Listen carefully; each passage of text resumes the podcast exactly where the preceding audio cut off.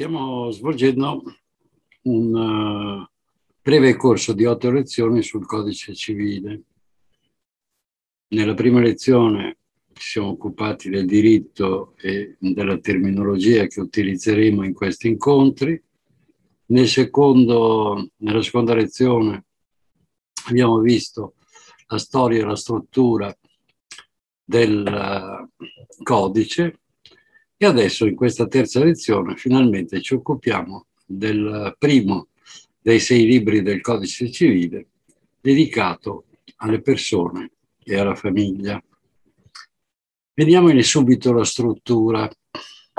Vedete che la struttura del libro primo del codice civile è suddivisa in titoli, quindi ricordatevi il codice, sei libri, ciascun libro diviso in titoli Ciascun titolo contiene articoli, gli articoli contengono commi o paragrafi.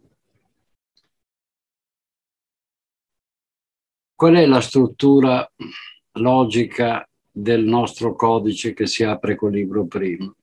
Prima si regolano i soggetti di diritto, coloro che agiscono nel traffico giuridico e quindi ci si occupa delle persone. Il concetto di persona si articola nella disciplina delle persone fisiche, siamo noi, e delle persone giuridiche. Per quanto riguarda le persone fisiche, vengono individuati i concetti di domicilio e di residenza. Si regolano poi le ipotesi dell'assenza e della dichiarazione di morte presunta, i vincoli di parentela, e di affinità e successivamente ci si occupa direttamente di quello che potremmo definire il diritto di famiglia e quindi degli istituti del matrimonio, dell'adozione e della filiazione. Persona fisica e persona giuridica Persona fisica è l'uomo, persona giuridica possiamo definirla come il complesso organizzato di persone o di beni destinati ad uno scopo, cui l'ordinamento giuridico attribuisce la qualità di soggetti di diritto. Questo è un concetto particolare che dobbiamo tenere presente. Quindi la nozione di persona indica una categoria generale che si articola in persone fisiche e in persone giuridiche.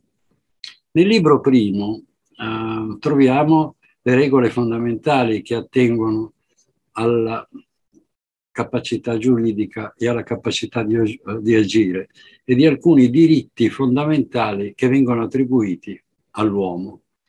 Troviamo anche una parte della disciplina della persona giuridica. Teniamo in mente che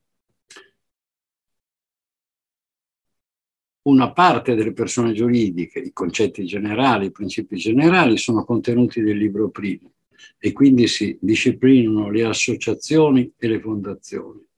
Invece le persone giuridiche che entrano nel traffico commerciale sono disciplinate nel libro dell'impresa e quindi là troveremo la disciplina delle società, siano esse di persone che di capitali. Ma torniamo al concetto di persona. Il codice distingue la capacità giuridica dalla capacità di agire.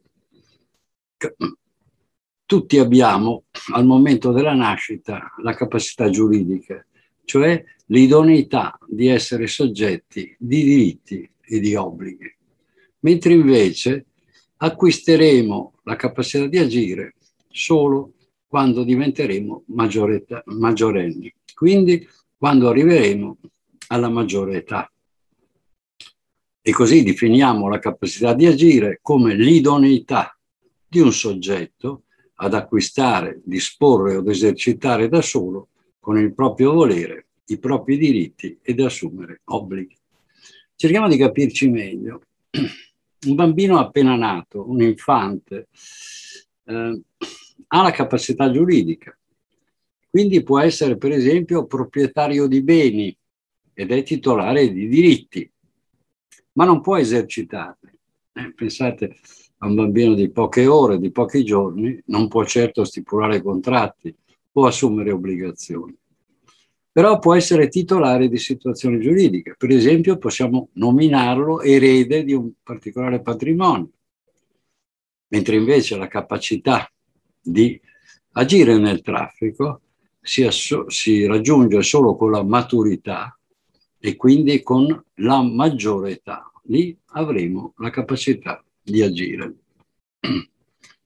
Ma andiamo a quella che è la struttura attinente al diritto di famiglia, che eh, esamineremo molto rapidamente.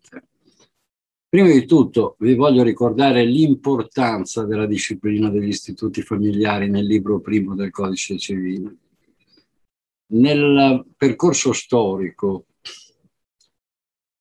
il diritto civile non si è mai occupato della famiglia, ha sempre lasciato l'istituto del matrimonio alla sfera religiosa.